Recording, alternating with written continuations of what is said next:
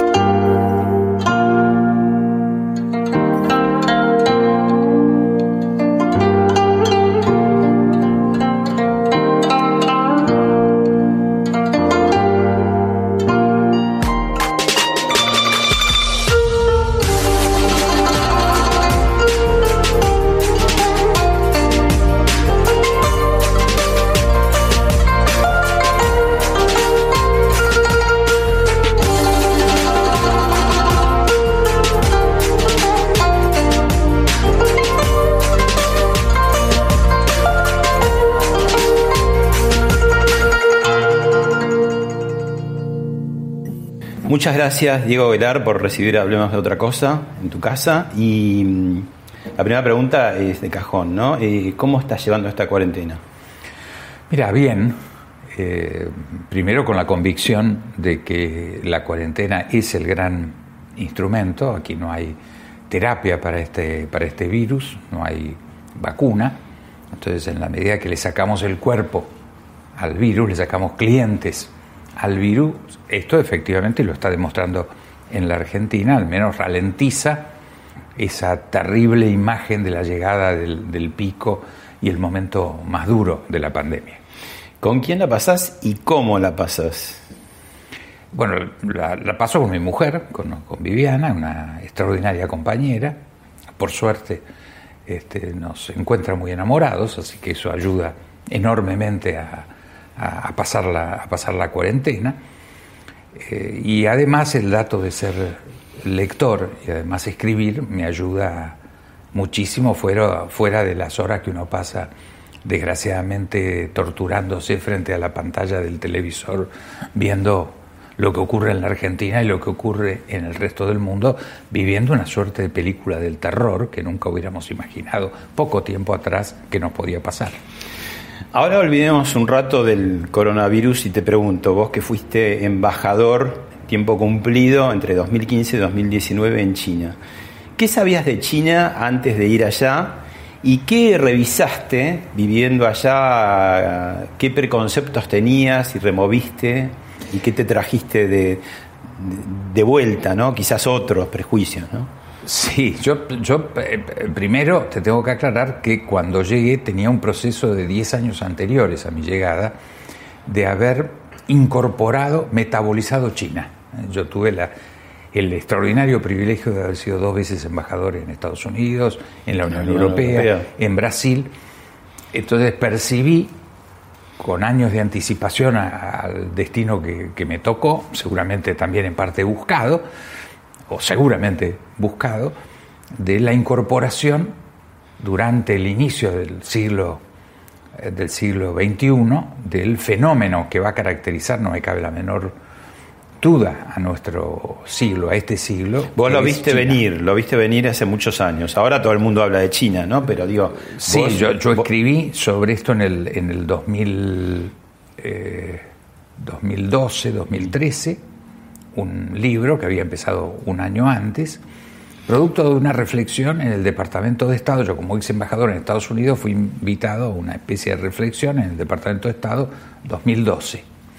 ¿Y qué te cambió, digamos, ese antes, aunque fuera de estudio analítico, pero a la distancia, de estar en el lugar y de ah, conocerlo? no, el cambio es, es impresionante. Yo creo que uno no conoce China por más que académicamente eh, y económicamente y por estudio y por lectura eh, pueda, pueda eh, tener una aproximación a China, sin estar en China no entendés el fenómeno. ¿Y qué es lo que entendiste estando en China? Mira, lo primero, te diría lo más significativo, es que China no es ni una dictadura ni una democracia en términos occidentales de aproximación. Es, un autoritarismo, claramente. Es una sociedad vertical, que no viene del, Partido Comunista. ¿eh? es anterior, es milenario. Es milenario. Que viene de Confucio, o sea, al mismo tiempo. ¿Y por qué? ¿Porque son muchos o por qué, por qué se dio ese...? No, te lo, te lo, te lo sintetizo en los, los grandes maestros, ¿eh? Aristóteles, Aristóteles y Platón, los padres de nuestra cultura. Yo creo que todo lo que discutimos en política, en economía, en organización, ya está presente en Aristóteles y en Platón, y después los comentaristas, ¿eh? los publicistas, le han ido agregando casi detalles a algo que estaba planteado hace 2500 años. Y había, sin lugar a duda, en el origen de nuestra civilización el problema de cómo organizar la sociedad y tal como muy claramente lo plantea Aristóteles, no caer ni en la deformación populista del manejo de los grandes números de la democracia, ni en la deformación elitista del manejo de una oligarquía que, que suplante a la gente. No me digas que fueron los inventores de la tercera posición. No, en el caso de, de China, cuando uno va a Confucio, eh, que tiene más de lo que se llama mil analectas, que son proverbios, proverbios cortos, muy sencillos, pero su línea central es el respeto a la autoridad. El respeto a la autoridad de los mayores, el respeto a la autoridad del emperador, del gobernador, del jefe de familia. Este es un principio que hace que las opciones como en nuestra sociedad occidental es democracia, o dictadura, en el caso chino es orden o caos. ¿Y por qué lo internalizan también los chinos de todas las épocas? Porque digamos, esto que vos decís, este principio de autoridad, es el ideal que quieren imponer en todos lados, con democracia, con autoritarismo de todos los colores.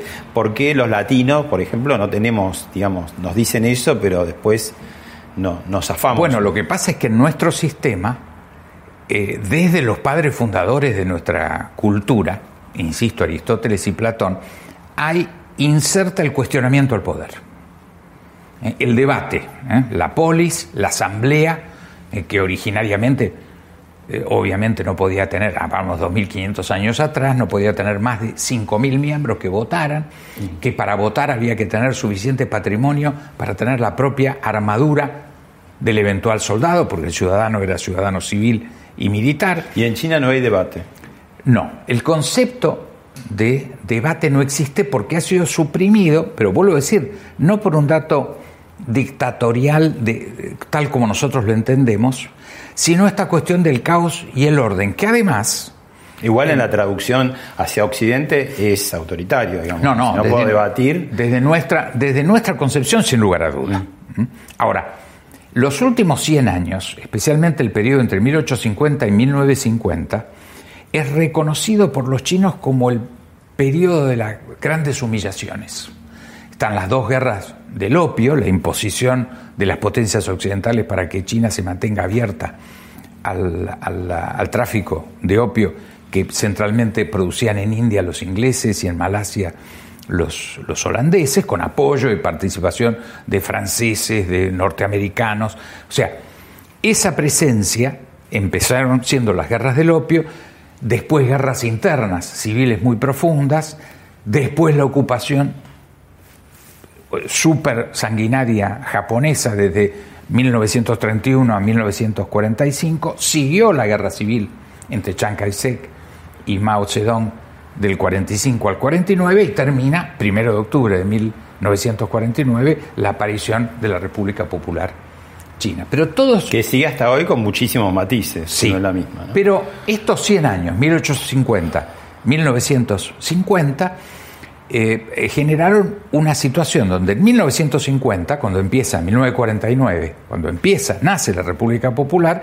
la expectativa de vida de un chino era 35 años. Ahora, permitime que lo retomemos en un rato. Vemos un cachito, algo de la China actual, de Xi Jinping, y lo vemos y lo charlamos. ¿Cómo no? Si la guerra comercial entre Estados Unidos y China empeora, más de 30 millones de personas de todo el mundo podrían caer en la pobreza. Este es el peor escenario según el Banco Mundial a finales de 2019, un año en el que las tensiones llevaron a una guerra comercial sin precedentes. El FMI afirma que serán los más débiles los que paguen las consecuencias. En 2018, eh, el, contexto internacional estaba eh, tomado por la guerra comercial Estados Unidos-China.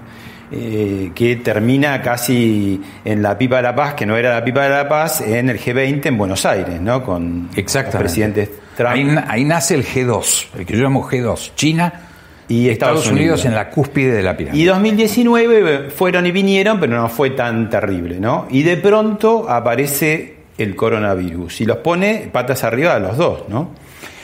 Sí, yo diría que eh, primero yo creo que el título Guerra Comercial es muy periodística. Porque la realidad, eh, China y Estados Unidos son la más grande sociedad construida en la historia de la humanidad entre dos países. O sea, los intereses están tan imbricados, tan entrecruzados. 40% de las reservas del Banco Central chino son bonos del Tesoro de Norteamérica. Esto comienza con Nixon en los 70. Exacto, ahí empieza la habilidad de Mao Zedong. La estrategia del ping-pong. Claro, de, de, canjear lo que el propio Mao, muy bien relatado por Henry Kissinger en su libro de memoria. en China, no, el, de, ah, especializado en China, que todo el mundo le atribuye a Kissinger haber sido el que armó la reconciliación y Kissinger con enorme honestidad intelectual dice, no, yo fui el mensajero, el mensaje fue de Mao hacia Estados Unidos, que prefería el enemigo lejano, que era Estados Unidos, sino el enemigo cercano que ya era Rusia. Y le pasó la factura a Rusia al hacerle perder a la Unión Soviética, todavía existente en 1972, el efecto de haber ganado Vietnam, porque Vietnam fue una batalla de los vietnamitas con los americanos con apoyo centralmente soviético, no chino. Nosotros asociamos como si hubiera tenido China un gran rol, fue la Unión Soviética la que le dio el respaldo, el respaldo central.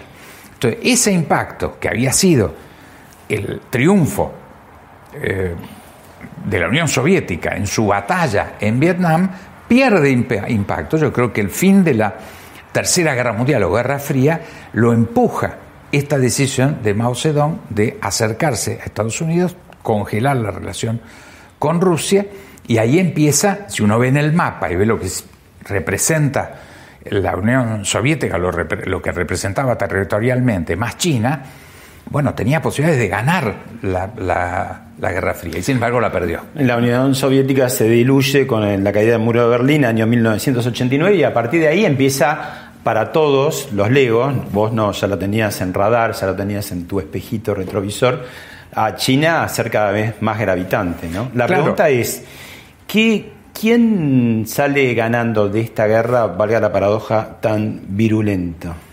Bueno, vuelvo al punto de cuestionar el concepto de guerra para plantear que es una asociación de amor y odio. No, pero yo ahora ya, ya te digo, te traslado a la guerra virulenta ah, virus, o sea, ¿quién gana esta guerra, no? Bueno, si es que alguien puede ganarlo. Eh, yo creo que aquí hay un dato donde si ponemos la fotografía hoy, hay en Occidente una actitud muy anti-China, de eh, cuestionar a China como el originador del virus y no solamente el originador, sino acusarla de hacerlo intencionalmente. Hay un punto y todos hemos visto y se viraliza y recibimos en, en nuestros celulares esta, esta posición. Antes de que sigas, vamos a ver unas escenas de ese mercado tan polémico de One.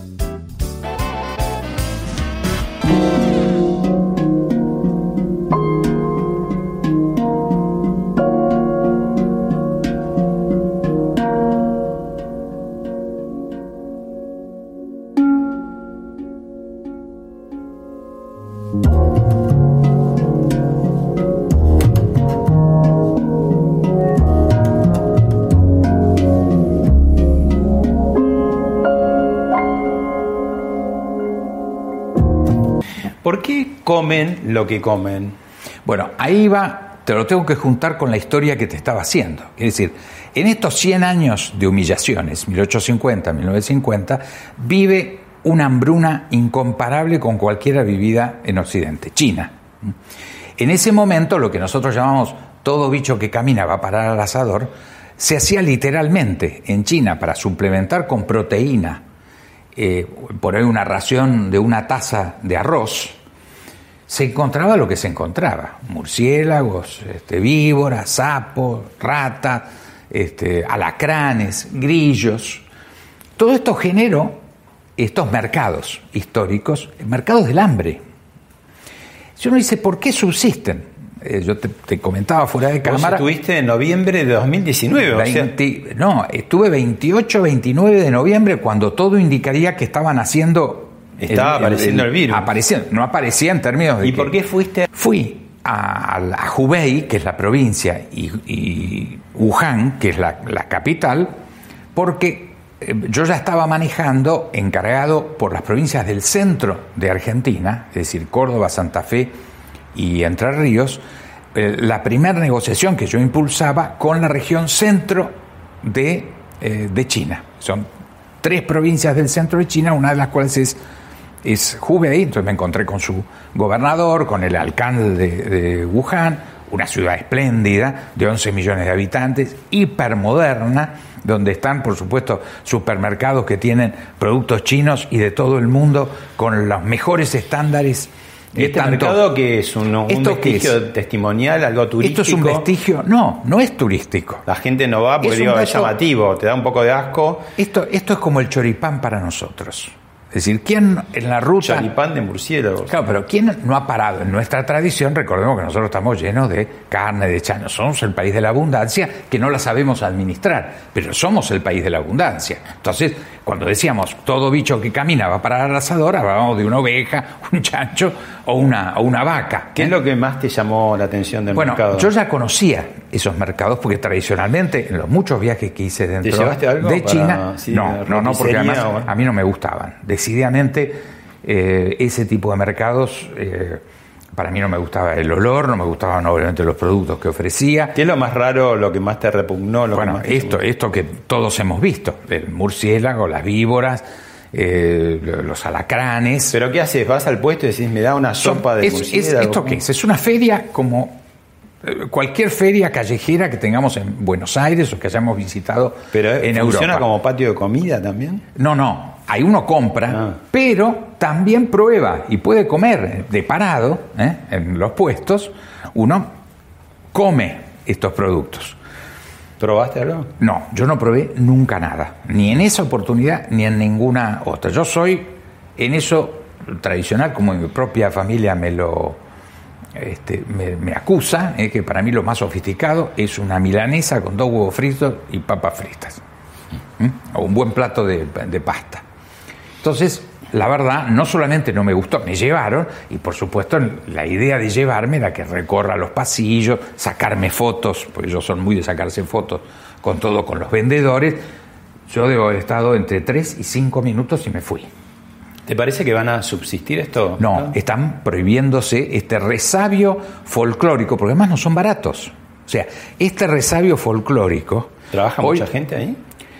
No, es totalmente en una en, una para nosotros debe ser mucha gente, pero para ellos nada. Nada, nada. O sea, el porcentual, esto es un resabio de ese hambre transformado en folclore y hoy caro.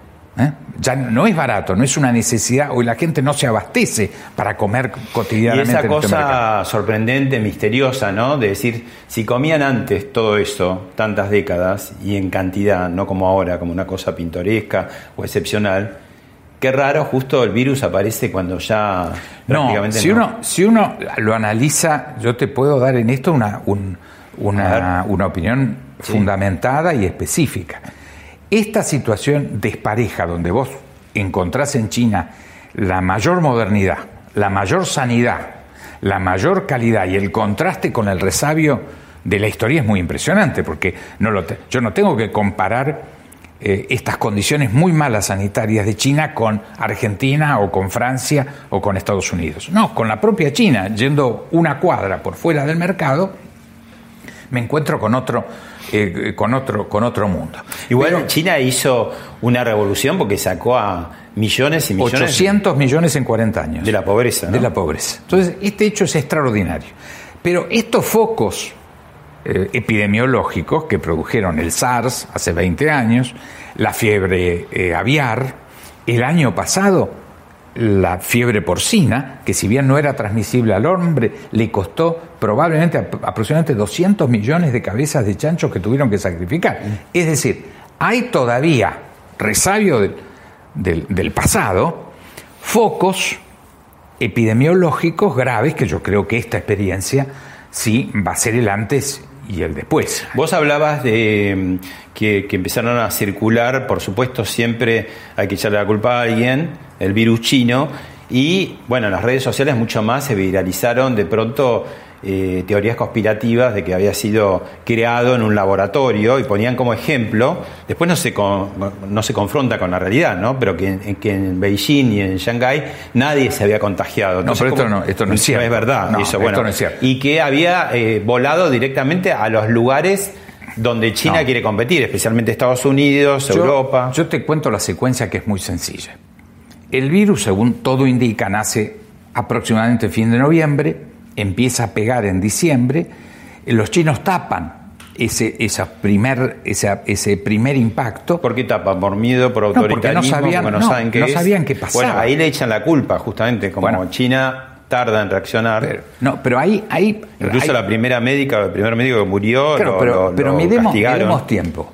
Diciembre, efectivamente aparece, lo empiezan a estudiar, empiezan a ver lo que ocurre, no lanzan una alarma universal ni en toda China porque no sabían frente a qué estaban. Pero y cierran Wuhan, ¿no? Primero de enero, o sea, efectivamente hubo un mes de sorpresa y de experimentación, aproximadamente, pueden haber sido 20 días, el primero de enero hacen, toman una medida que causa impacto en todo el mundo, que es la mayor cuarentena hasta ese momento en la historia. 60 millones, toda la provincia de Hubei, que incluye... Y una cuarentena en serio. No, estrictísima. Sin salida, digamos. No, no, no se podía ni entrar ni salir de las ciudades, ni entrar ni salir de la, de, la casa.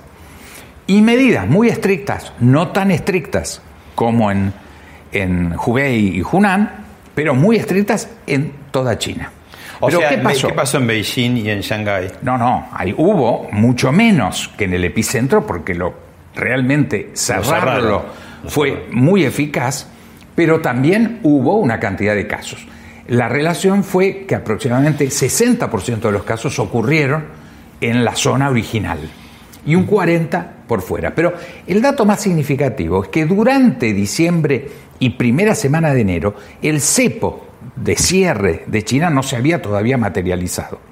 En esos 30, 40 días, hubo millones de occidentales que fueron a China y millones de chinos que salieron al mundo. Ese fue el periodo donde se registra la salida, yo creo que acá la Organización Mundial de la Salud estuvo negligente, porque China compartió todos estos datos con la Organización Mundial de la Salud, es decir, para... Bueno, muchos dicen que la Organización Internacional de la Salud eh, en esas teorías conspirativas también depende mucho, no sé si China pone más plata o qué sé yo, como que eh, es un satélite. No, Ahí, ahí, ¿qué pasó ahí? Yo creo que hubo negligencia, estaban todos los datos, aquí se registró. Negligencia así lisa y llana. Sí, sí, yo creo que fue intencional. Porque yo no soy. No políticamente intencional. No, no, yo creo que fue negligencia burocrática, ¿eh? para llamarla de alguna forma.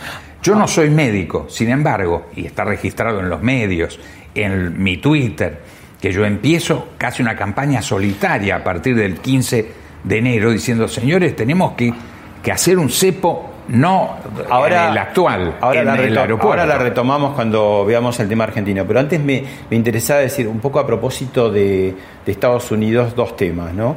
Eh, quedó, digamos, en evidencia al desnudo la falta de la red sanitaria, que el presidente Trump se reía hasta hace pocas semanas y bueno, además esta ausencia de liderazgo que Estados Unidos renuncia a tener sobre Occidente, porque digamos ahora lo que se nota es como una orfandad, no hay grandes líderes en Europa, pero el de Estados Unidos no existe, está para adentro, ¿no? Bueno, esto ya venía ocurriendo. Claro, pero ahora es más evidente.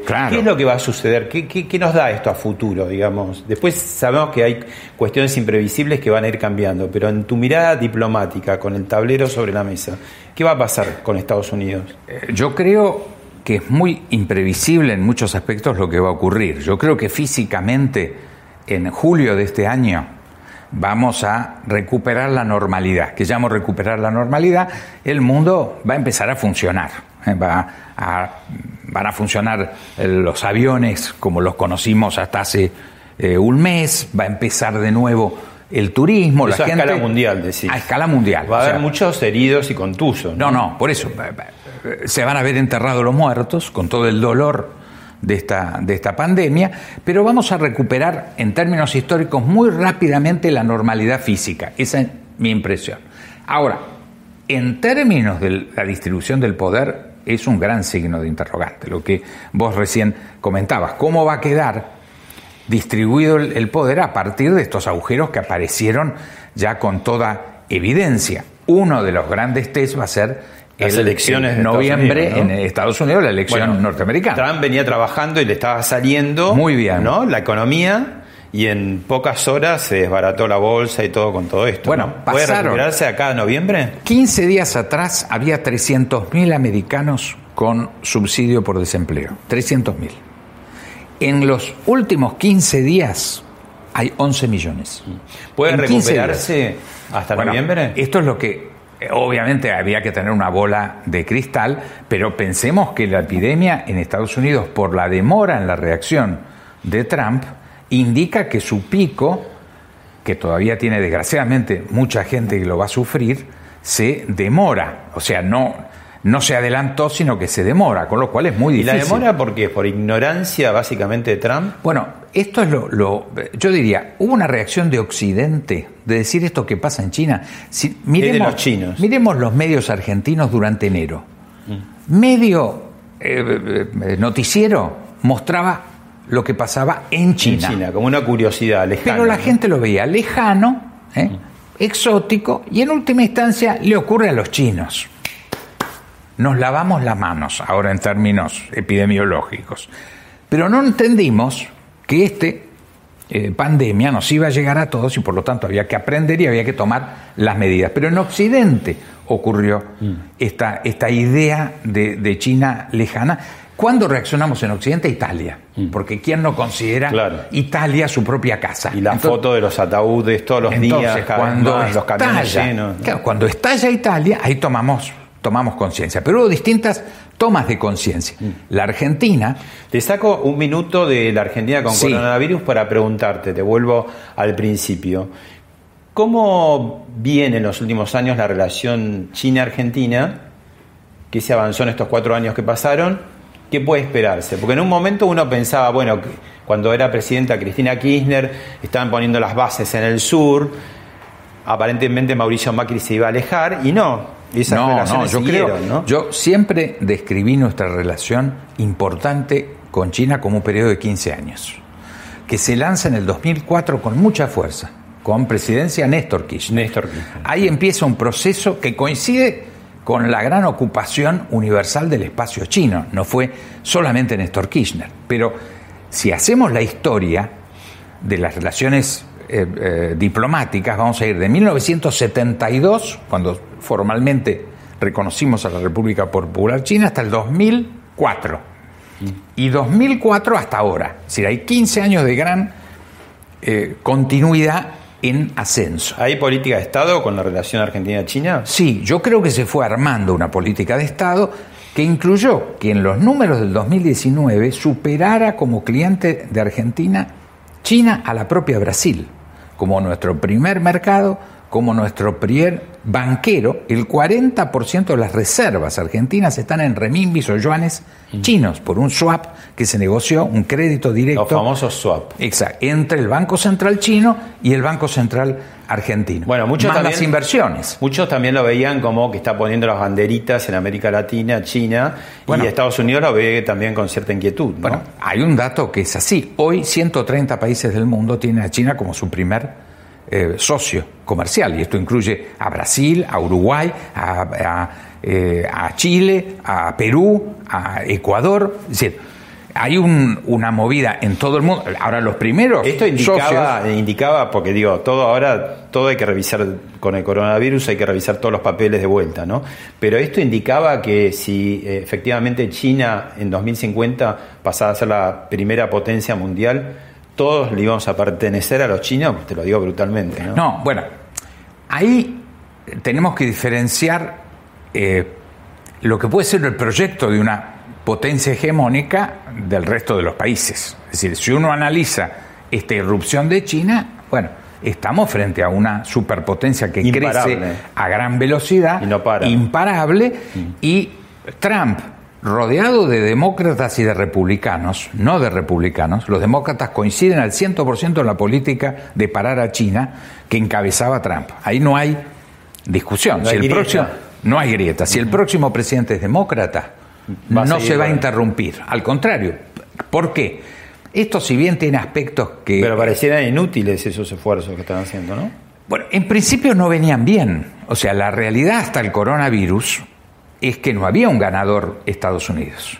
Había sí una problemática muy seria para China para seguir avanzando linealmente. Y una disposición de China a negociar. Por eso, primera reunión del G2, China, Estados Unidos, primero de diciembre de 1918, en Buenos Aires. Segunda reunión en Osaka, en Japón, en junio. Tercer evento importante, el 15 de enero de este año, cuando se firma la por estaba por, estaba por aparecer. Mm. Primer, 15 de, enero, el acuerdo, lo que se llama la primera fase del acuerdo, ¿eh? de una primer tregua, que todo indicaba que iba a seguir así, tensión, acuerdo, tensión, fases de este reacomodamiento de la relación entre China y Estados Unidos. Yo creo que eso va a continuar. Te lo digo así también groseramente. ¿China es el FMI de Estados Unidos en algún sentido? Digo, porque si tiene todas las inversiones, tanto capital puesto en Estados Unidos. No, hoy lo que tiene es esta interrelación.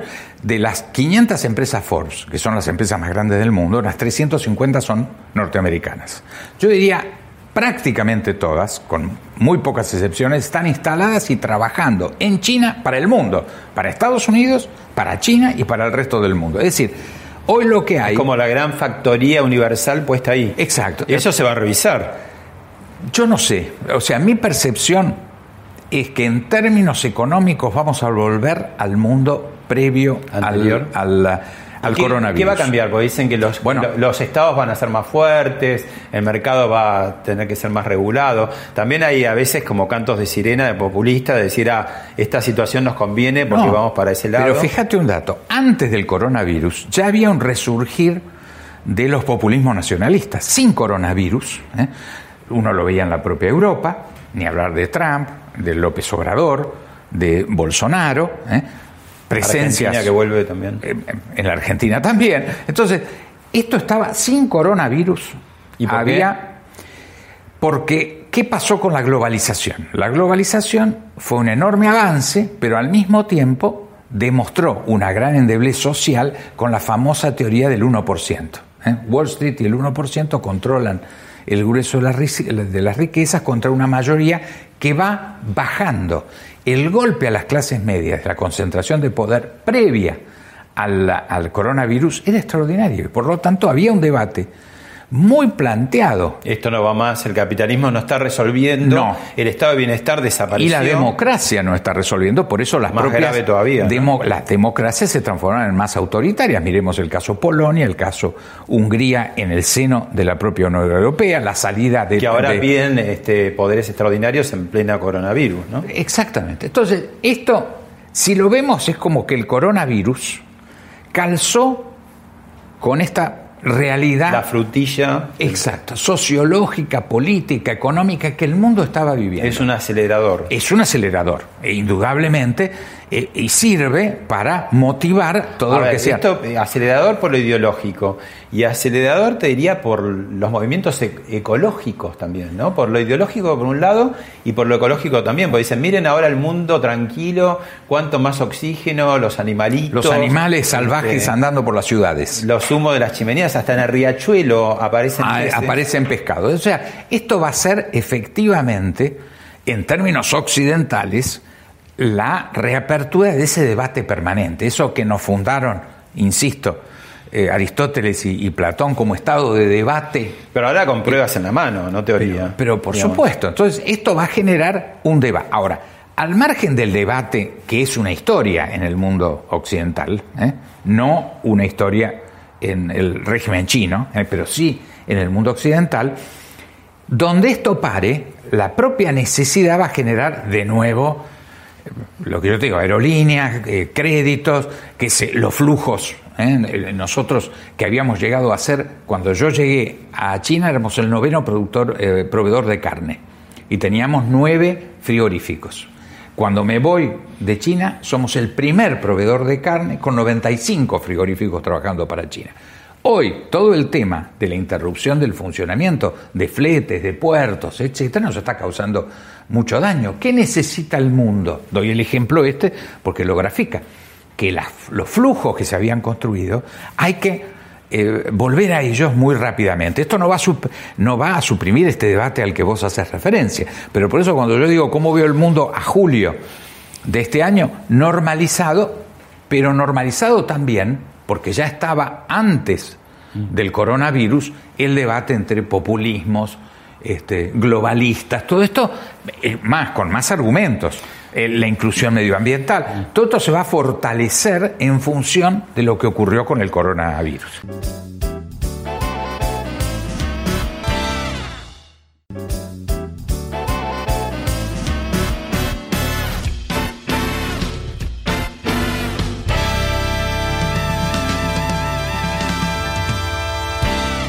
Te, invito a ver y a escuchar a Alejandro Katz, que estuvo hace poco en Hablemos de otra cosa, donde habla eh, de esta nueva situación para el gobierno argentino, ¿no? Lo escuchamos y lo charlamos. ¿Cómo no? Lo que yo veo es un reforzamiento de dos cosas que me parecen importantes. De la autoridad de Alberto Fernández hacia dentro de su coalición y hacia el conjunto de la sociedad y el reforzamiento de la voluntad de cooperación de los actores que van a haber visto que la cooperación es mucho más productiva que la confrontación. Bueno, hasta la cuarentena el presidente y su coalición estaban con muchos problemas, porque la Argentina está muy problemática. ¿eh? Recesión, inflación, estar al borde eh, del, default, era lo que estaba en, los diarios, la situación a enfrentar, más puja de poder en su propia coalición. Desde la cuarentena esto cambia abruptamente. ¿eh? Sube, las encuestas hablan de 70, 75, hasta 77% de aprobación. Que bajó un poquito con el tema de los jubilados en la calle. Exacto, pero hubo un respaldo muy importante que implica una gran aceptación y comprensión de la necesidad de la cuarentena, es decir, el presidente hizo dos ejercicios importantes, que fue el acto de autoridad y representar que ese acto de autoridad era compartido por la gente. Pero ¿qué pasa? Y te invito a ver otro video cuando eh, el presidente dice cosas como esta. Yo siempre digo que Hugo a esta altura, Hugo y Pablo sepan tienen un padre que es un dirigente gremial ejemplar. Eso es un dirigente gremial. Los empresarios no lo quieren porque cuida a los suyos. Eso es un dirigente gremial. No podemos, en semejante crisis, desamparar a alguien dejándolo sin trabajo. Y vuelvo a repetir, acá de lo que se trata para muchos de esos empresarios es de ganar menos, no de perder. Bueno, muchachos, les tocó la hora de ganar menos. Y así lo voy a hacer respetar. Bueno, yo creo que ahí el presidente se equivoca. O sea, esto es un proceso eh, dinámico, ¿eh? que tiene avances, tiene retrocesos.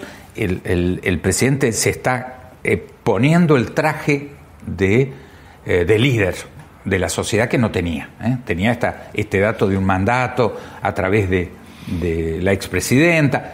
Esta situación lo sorprende a él mismo y lo ejerce a veces extraordinariamente bien, a mi juicio, y tiene claroscuros. Esto es un dato eh, eh, dinámico. Ahora, claroscuros serían que él tiene un buen tono y es un buen, un buen este, orador también y llega a otros sectores de la sociedad. De hecho, sectores que no lo votaron lo miraron con cierta simpatía. Bueno, la necesidad también de encolumnarse detrás de un líder en situaciones así, ¿no? Ahora, también tiene cierta tendencia a que se le salga la cadena. Bueno, ¿qué es lo que pasa? ¿Y qué pasa, por ejemplo, jubilados en la calle, sobreprecios, aunque también pudo Sí, rápidamente eh, No, yo, yo creo que esto es un ejercer colador. ahí un, un control, ¿no? Yo Pero creo que el sistema político y económico es un colador lleno de agujeros. Y esto hay que y entenderlo. esto no es culpa de este gobierno, sino No, de esto es, y además la, además la fragilidad de la sociedad argentina que no la inventó el coronavirus desde ya. Ahora, ¿qué ocurre de golpe? Que es quizás el, el elemento que a mi juicio el presidente tiene que neutralizar desde él. Desaparece todo. Desaparece Macri y Cristina, desaparece la justicia, desaparece el Congreso, ¿eh? casi desaparecen los gobernadores. Y por arte de magia hay una suerte de concentración de poder fáctica, ¿eh? no es un golpe de Estado, por supuesto, de, DNUs, decreto de necesidad de urgencia, no funciona el Congreso, le dan un enorme poder. El poder concentrado es un, es un, compañero de ruta peligroso. ¿eh? Pero ahí él hace una cosa buena y diferente de lo que quizás hubiera hecho Cristina Kirchner. Bueno, tuvimos ocho años para verla eh, en situaciones límite, ¿no? Pero digo, él lo primero que hace frente a esa concentración grande de poder es rodearse de eh, variados eh, socios, incluso opositores, como el jefe de la ciudad de Buenos Aires, el gobernador de Jujuy. Un poco vuelve al esquema que él quería al principio, ¿no? Recostarse o respaldarse en los gobernadores. Bueno, pero este producto eh, eh, son cinco minutos de comunicación pública. Uno puede decir, hago un teatro de esto o lo lleno de contenido. A mi juicio lo tiene que llenar de contenido. Tiene que convocar al Congreso, el Congreso tiene que sesionar y si es necesario presencialmente. Porque la verdad, si médicos, enfermeras, enfermeros, eh, repartidores de, de, de- de- de productos, eh, Alimentos. alimentos, callejeros, Cajeros. barrenderos, cajeros, Periodistas. eh, periodistas, enfrentan cotidianamente ese riesgo, ¿cómo puede ser? Transporte, que, lo- ¿no? transporte, que los representantes del pueblo, un dato curioso, en los dos o tres decretos que ha habido, exceptuando actividades, no está la actividad política, no está la actividad. Hoy un diputado o un eh, senador no puede salir de su casa. Entonces, No es esencial, es una paradoja, ¿no? bueno, pero es esencial. Entonces, Claro. yo creo que el presidente tiene que redescubrir que en el sistema necesita la justicia funcionando, el Congreso funcionando, los representantes con la gente, no solamente en el Congreso, tienen que estar en sus, en sus distritos, tienen que estar ayudando a los médicos y enfermeras en la primera línea. ¿Es un riesgo? Sí, pero Ahora- es el que tienen que enfrentar. Hay una cosa que sucede muy contradictoria con Cristina Kirchner, ¿no? que en esta crisis no ha aparecido un poco porque viajó, paradójicamente, en el peor momento y volvió en el peor momento, además acompañada de, de su hija. Y, digamos, cuando ella habla y toma actitudes, eh, es muy criticada, ¿no? Pero cuando no está, es como que se la llama. Es decir, ¿cómo puede ser que en esta situación Cristina Kirchner, con su eh, importancia institucional, no eh, tenga nada que decir? ¿Qué hacemos? ¿Tiene que hablar? ¿No bueno, tiene que hablar? esto es cierta eh, paranoia, cierta esquizofrenia argentina. ¿eh? Si está, porque está, si no está, porque no está. Es como con Estados Unidos. Si nos apoya, eh, Es es, imperialismo. Unidos, Cristina no, como lo que digo que es la visión de, de- de- que tienen muchos argentinos de Es Estados Unidos. imperialista, Cristina Que si nos apoya, está, es, es, es imperialista. Y si no nos da bola, es que no nos da bola. No hay forma de que, de que, de que lo encuadremos en cuál es su rol. Finalmente, la vicepresidenta es una vicepresidenta. Yo le hago una sola crítica. Ella tendría que estar como es la presidenta del Senado. Convocando al Debería Senado. estar convocando al Senado. Eso para mí es el dato puntual. No las otras teorías conspirativas, Bueno, a. Massa como titular de la otra Cámara de Diputados no le fue muy bien con su idea de rebajar los sueldos, ¿no? Le hicieron, digamos, Sí, ahí los se, ahí, se, ahí se llena de versiones. Yo no tengo la menor duda que con el esfuerzo que está haciendo el país, gobernadores, diputados, intendentes, La Corte. eh, la corte, todos A ver, tienen... se pide un gesto simbólico. Es que no es simbólico. Si sumamos y le damos seis meses de periodo de crisis y hablamos de 30 o 40% de, de aporte a un fondo, son muchos cientos de millones es de pesos. eh, En, alguna, en algún sentido el presidente tiene razón. La entrevista con Horacio Berbisky dijo, nuestro sueldo, primero no, no tenemos empresas offshore, dijo, no tienen negocios como podía ser en el gobierno anterior, que muchos eran empresarios. ¿no? Eh, y después los sueldos no son, por lo menos en el Ejecutivo, sí en el legislativo y en el judicial. No, bueno. son sueldos Bueno, pero exorbitantes. ¿qué es lo digamos. que hizo el gobernador de En un momento donde trabajan 24 Bueno, horas, pero ¿no? ¿qué mal o bien trabajan 24 horas. Eso habría que verlo porque uno no sabe qué están haciendo. A mí me gustaría que fuera así, pero ¿Crees que no están trabajando? eh, los- yo no veo que estén ni en sus distritos eh, como voluntarios ni en el Congreso, o sea que están trabajando 24 horas. No, no, yo, los yo se lo he legisladores no. dicho. Te estoy yo- hablando de los Ah, no, no, ejecutivos, está bien. ejecutivo, Pero ¿no? ¿qué es lo que hizo, por ejemplo, el gobernador de Mendoza? Dijo, todo aquel que gane arriba de 50 mil pesos, uno puede después decir si son 50, si son 70, si 50 es mucho, no importa. Pero fue y Y lo con decidió. eso se compró respiradores. Exactamente.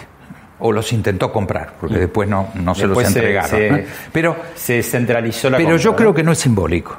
Yo creo que este es un dato muy importante de reflexión hacia la clase política en la Argentina.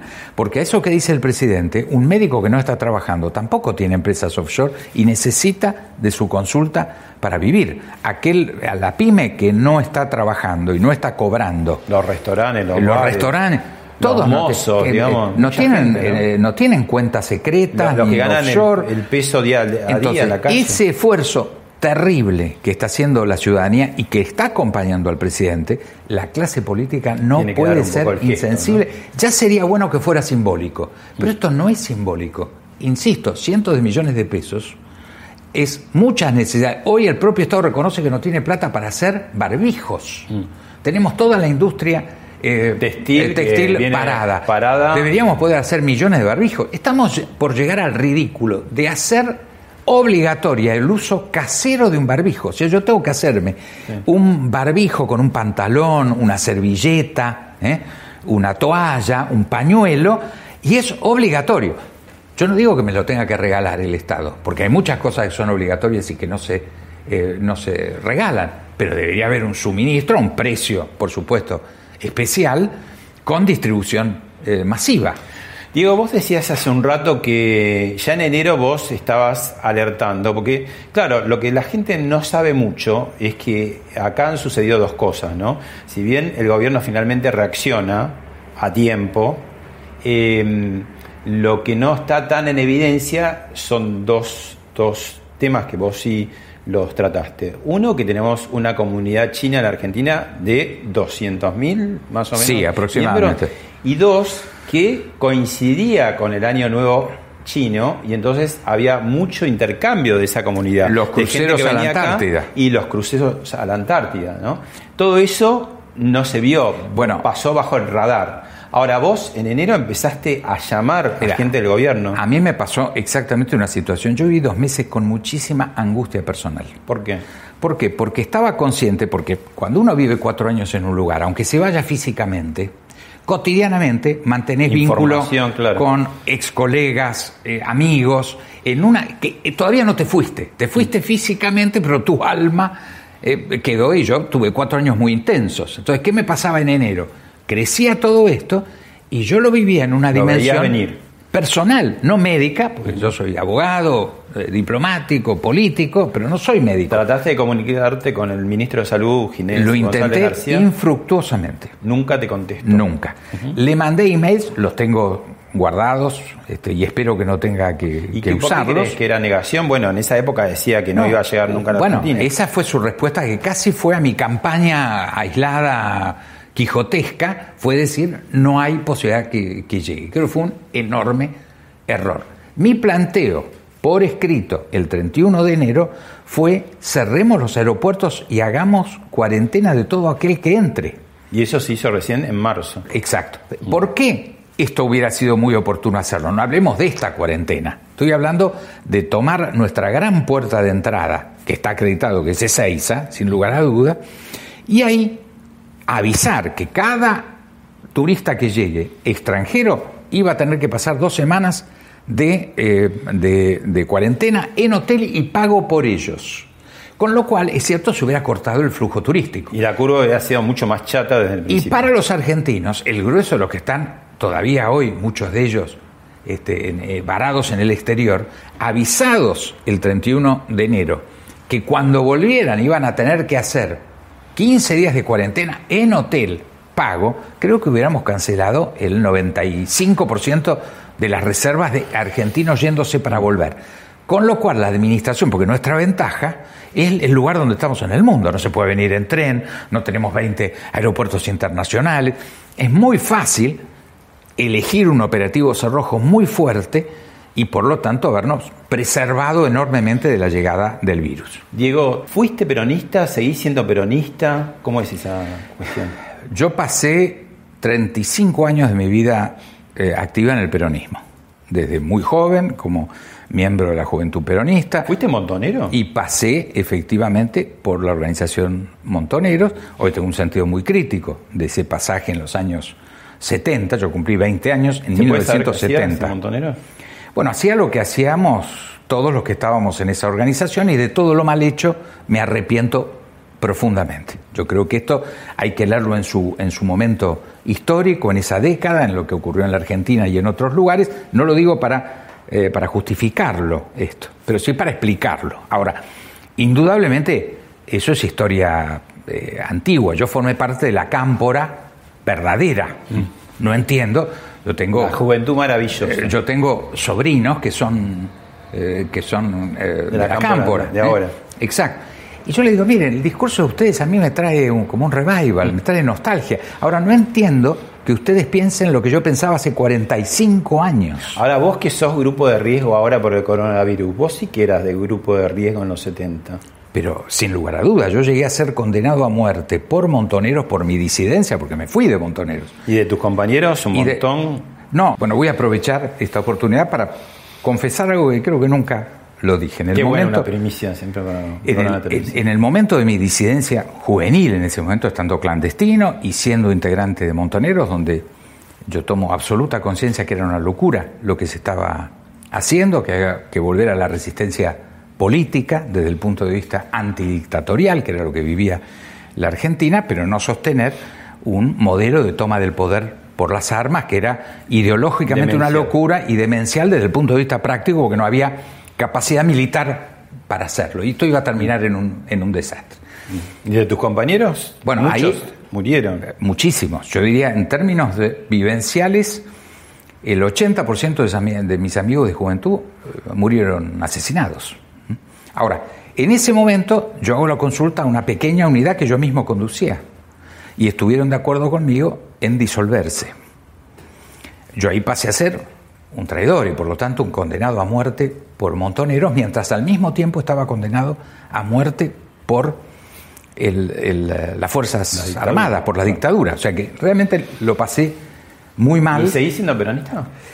No, mi conclusión, cuando ocurre la crisis del 2000... todos somos peronistas. En sí, yo digo que yo tengo una, eh, una, una, una fragua peronista incuestionable, porque quien pasa 35 años de vivencia muy intensa, como diplomático, como político, hasta como guerrillero en una fuerza política, a uno se le pegan tics, sentido del humor, forma de ver las cosas. Yo formo parte de una subcultura Pero debe ser muy incómodo ahora, ¿no? Pero en el 2001, con la crisis, yo ahí viví lo que sentí profundamente como el agotamiento del peronismo muy seriamente. Por supuesto, yo no podía decidir la desaparición del peronismo individualmente, pero podía irme. Sin embargo, no encontró nada que lo reemplace realmente. Bueno, pero este es el error del resto de la sociedad. Yo participé casi desde el inicio de PRO y fui secretario de Relaciones Internacionales del PRO durante ocho años antes de ser embajador en, eh, en, China.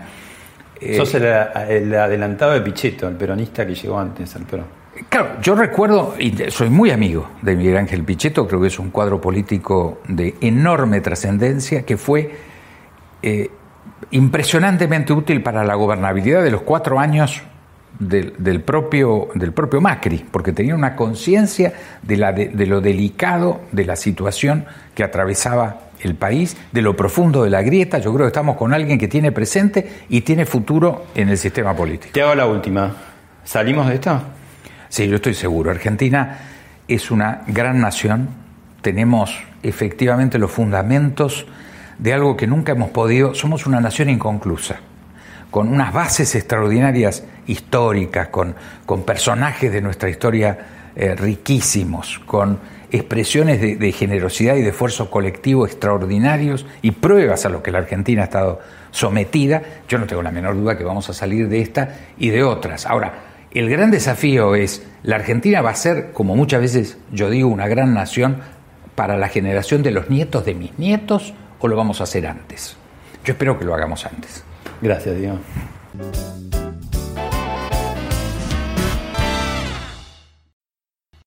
Esto fue Hablemos de otra cosa con Pablo Sirven, un podcast exclusivo de La Nación. Escucha todos los programas de La Nación Podcast en www.lanacion.com.ar. Suscríbete para no perderte ningún episodio. Estamos en Spotify, Apple Podcast, Google Podcast y en tu reproductor de podcast favorito. Seguí escuchando La Nación Podcast.